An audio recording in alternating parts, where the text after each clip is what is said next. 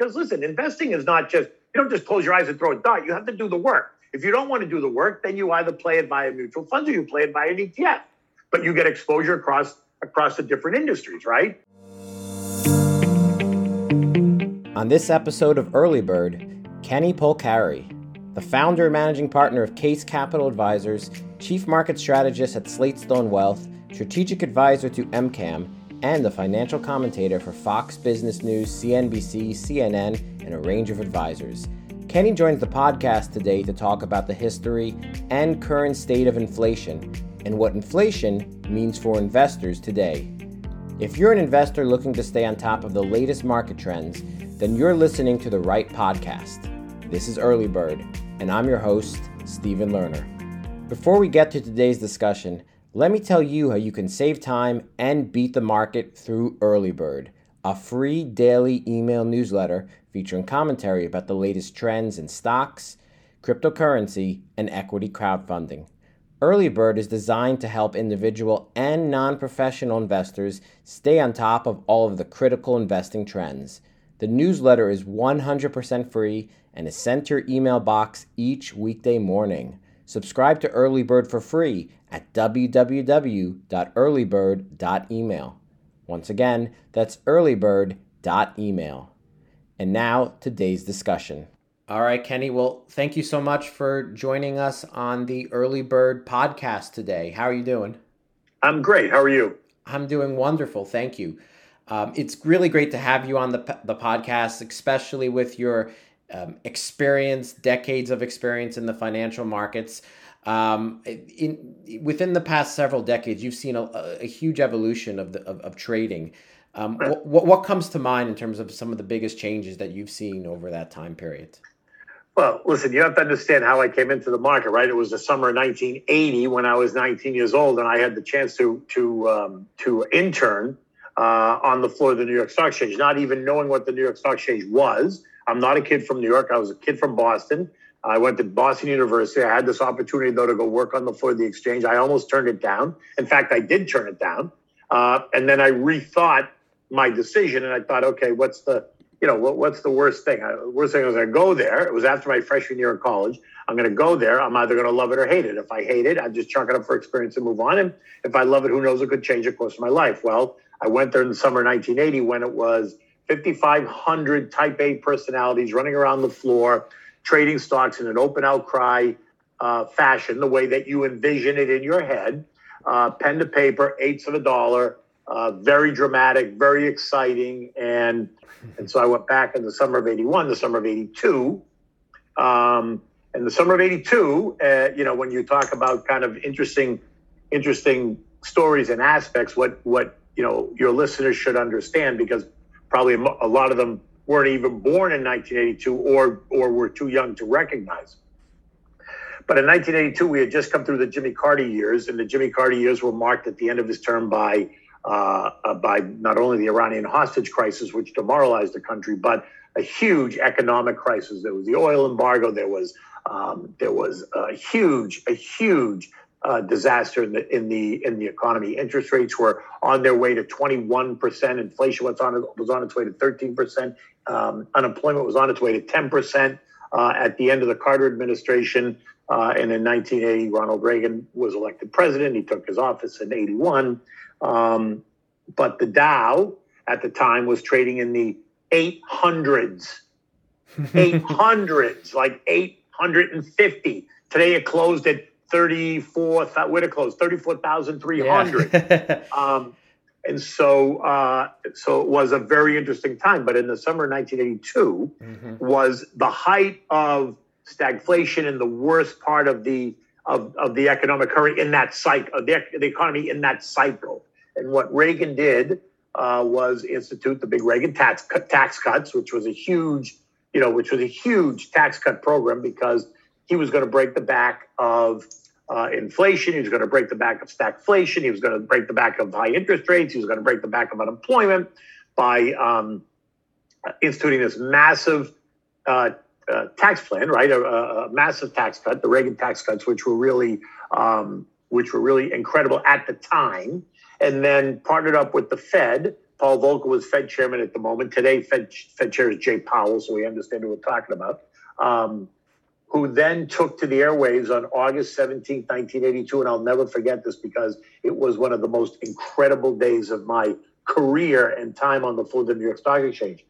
Now, what you have to remember is in 1982 there was no there was no uh, internet mm-hmm. there was no linkedin there was no twitter no facebook no social media no tiktok no instagram no nothing no podcast no podcast no television on the floor of the new york stock exchange no radios on the floor no nothing um, and so the way the, the, the news traveled around the floor was the traditional fashioned way you picked up a newspaper or somebody from the outside called you to tell you what was happening and on the Monday, August 16th, when the Dow was trading at 795, um, there was a rumor that the Fed was going to come out on Tuesday morning and make this announcement, this surprise announcement. Well, everybody laughed because the Fed never made a never made surprise announcements. Never came out on Tuesdays. It was always out on Thursday mornings at 8:30 in the morning, never on Tuesday. So it made no sense. But yet that was, you know, everyone understood where the economy was uh, you know, what was happening in the Reagan administration, all the talk, talk and chatter about, you know, a new economy and a new world and blah, blah, blah, blah, blah.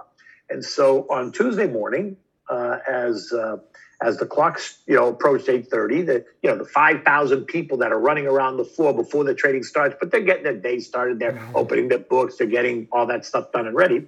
Suddenly at about 8.30, the room gets, you know, kind of quiet. Now, it's hard to say 5,000 people got quiet, but you know, people are just kind of waiting to see if the phone rings, if somebody calls me on time, because again, there was no television, there was no internet. So you, the only way we were going to find out if anything happened is if somebody called. Mm. So what happened at about 8:30 and 30 seconds was one of the most incredible moments of my career. And what happened was the Fed, in fact, did come out. Uh, and they did make a surprise announcement. And Paul Volcker stepped to the podium and he said that the Fed was cutting interest rates. Now, listen to this because this is important. Mm-hmm. The Fed was cutting interest rates by 10%. You hear what I just said? They were cutting it by 10%. So interest rates were 21 and a half. They cut rates by two full percentage points. That's a drop. Now I say it that way because today we're talking about raising rates by a quarter of 1% and everybody's having a nervous breakdown. so in 1982, they announced they were cutting rates by 10%.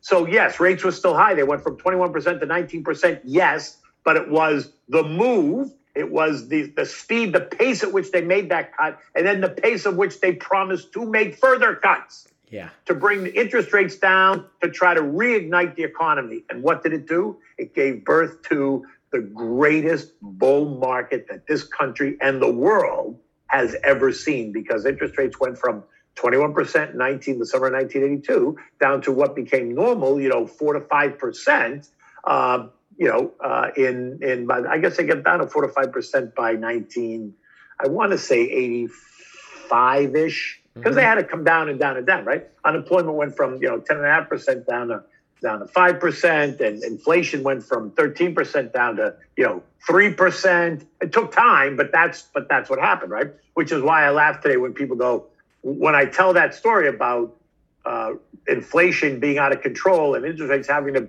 be forced higher to control inflation, everyone goes, "Oh, you don't know what you're talking about. Never happens." Really? Dude, let me tell you something. It happens, right? And it can happen again. And quite honestly, my fear is as is the fear for a lot of other people, is that what the Fed has done over the last decade since the great financial crisis, mm-hmm. when they pumped the system with money, not only the Fed, but every central bank around the world, the ECB, the European Central Bank, the Bank of England, the Reserve Bank of Australia, the People's Bank of, uh, of China, the Bank of Japan, the Bank of Canada. Yeah. They've all pumped the system full of money and stimulus.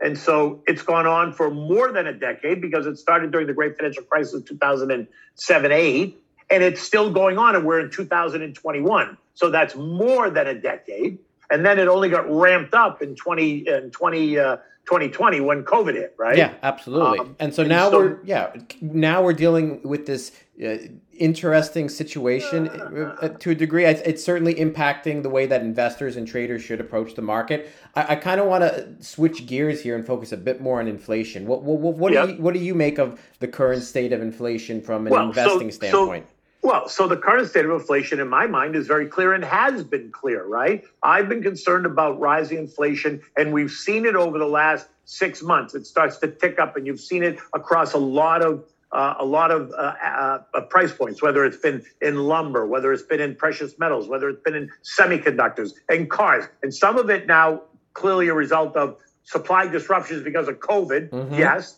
but that's because the government decided to shut the whole world down. And so, therefore, you know, when you shut the whole world down and you disrupt all that, it doesn't come right back online. So we've got those lingering uh, supply chain issues. So that's number one. Yeah. And number two, um, inflation has started to spin out of control because of all the stimulus. Now you see what's happened to housing. I don't even know who can afford to go out and buy a starter home. No, now they down here in Florida, starter homes are at a million dollars. I, I don't understand how a 30 year old is buying a million dollar starter home uh, in Florida or New York or other parts of the country. Sure, you can move out to Idaho and probably buy it for 250,000. Okay, great. What are you going to do in Idaho, right? I mean, I guess I guess if you can work remotely, you can live in Idaho, but mm-hmm. one way or the other. Um, and so I, I view this as a big problem. And while and while uh, and while Chairman Fed Chairman Powell has been trying to control the narrative, and I will say he controlled it very well for a long time, um, saying that it's transitory, there's nothing to worry about, we're keeping our eyes on it. Blah. Meanwhile, uh, you know, if you go food shopping, you know what I'm talking about. If you go to the gas pump, you know what I'm talking about. Inflation is a critical topic today. When we return, we'll hear from Kenny about what investments to make in order to prepare for inflation. But first, let me tell you how you can become a more informed investor through Early Bird, a free daily email newsletter. Early Bird has commentary on the latest events and trends in stocks, cryptocurrency, and crowdfunding. With Early Bird's daily weekday email, investors can quickly stay on top of the trends and beat the market. Subscribe to Early Bird for free at www.earlybird.email. Once again, that's earlybird.email. And now, back to today's discussion. And so, with the cost of, of, of goods going up, when certainly there, you have these supply chain issues, from an investing standpoint, what does it mean? So, so what it means is it depends on who you are, right? So, if you are your age, and I'm assuming you're somewhere in your 30s, am I right? That would be correct.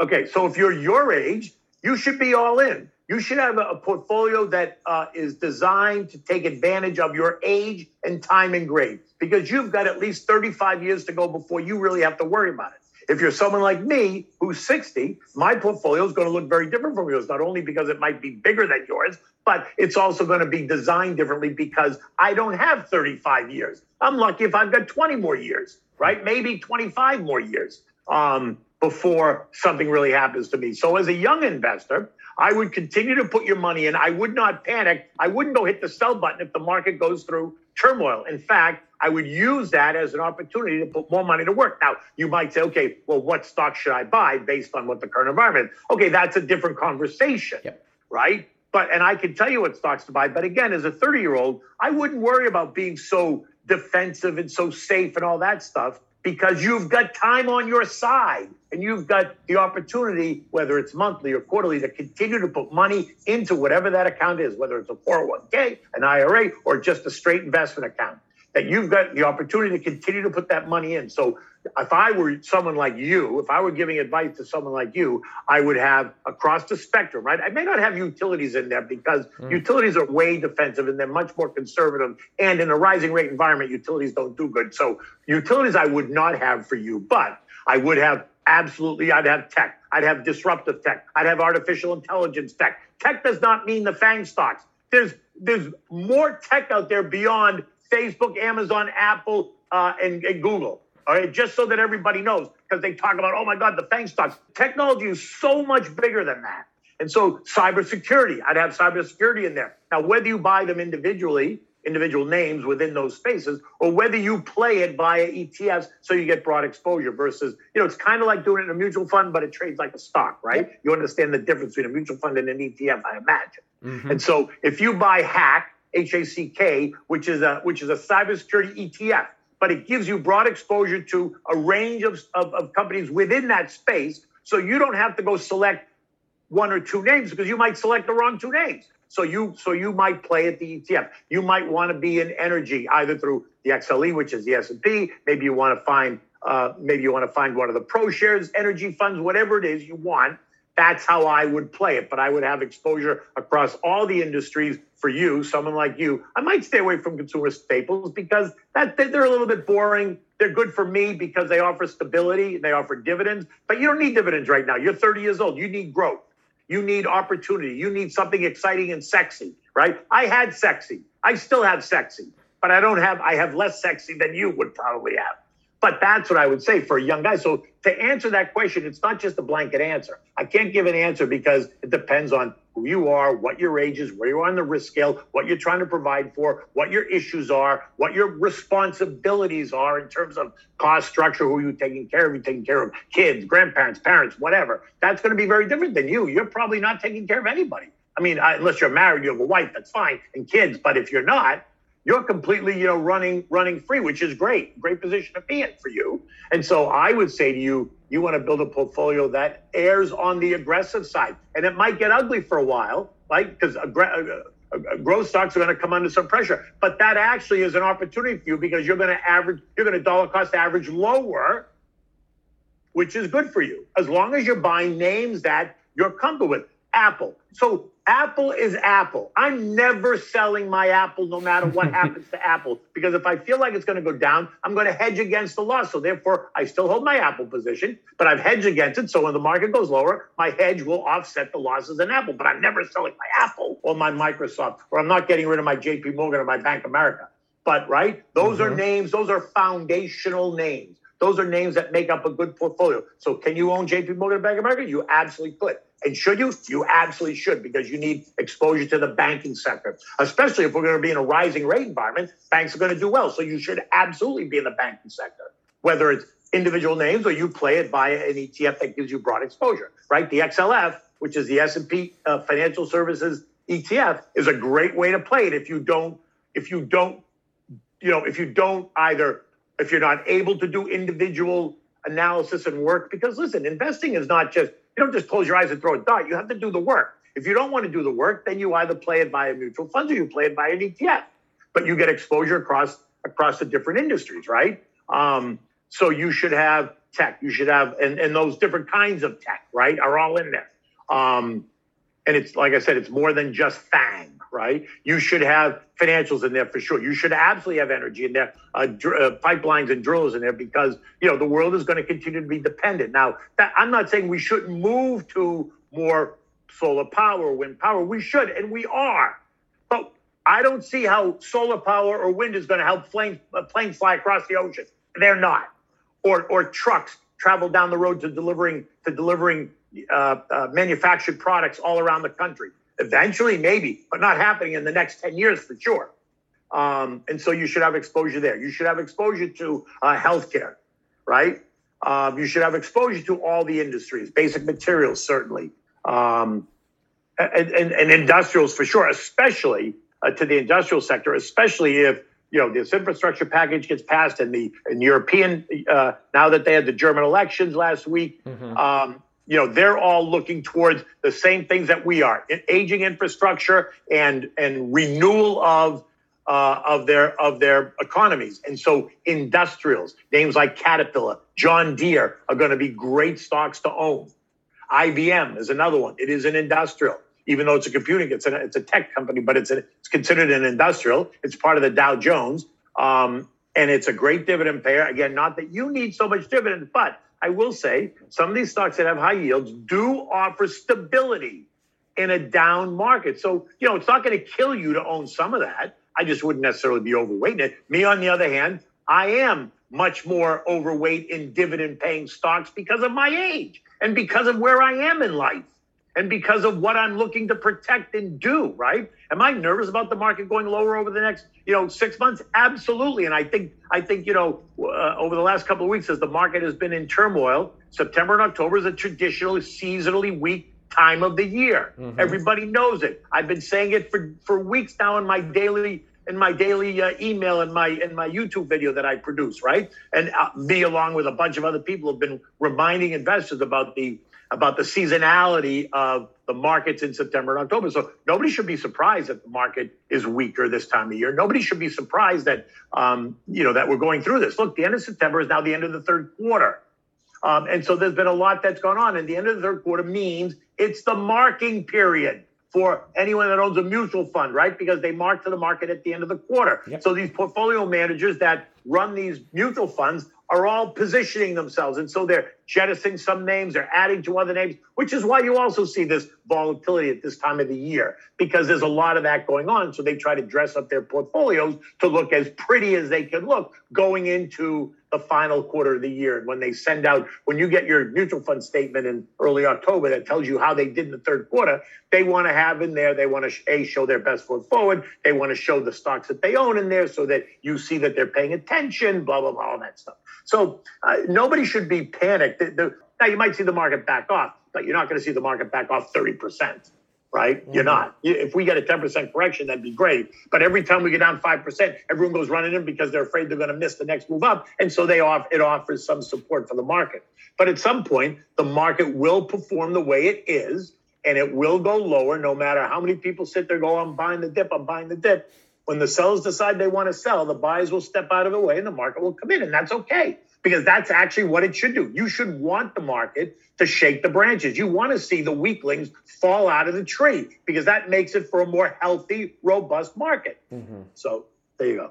I could keep talking, but you don't want me to keep talking because you know we'll be here all night. Yeah, uh, Kenny, thank you. Uh, I really do appreciate hearing your perspective, your commentary. Of course, we're not giving actual financial advice; it's just for entertainment purposes. But thank you so Correct. much for you know your, your your view on the current economic situation with inflation and what sectors or types of stocks investments that uh, investors should look for today. I do have one final question, and it's probably the biggest question uh, for this podcast right now. Uh, final question, real quick.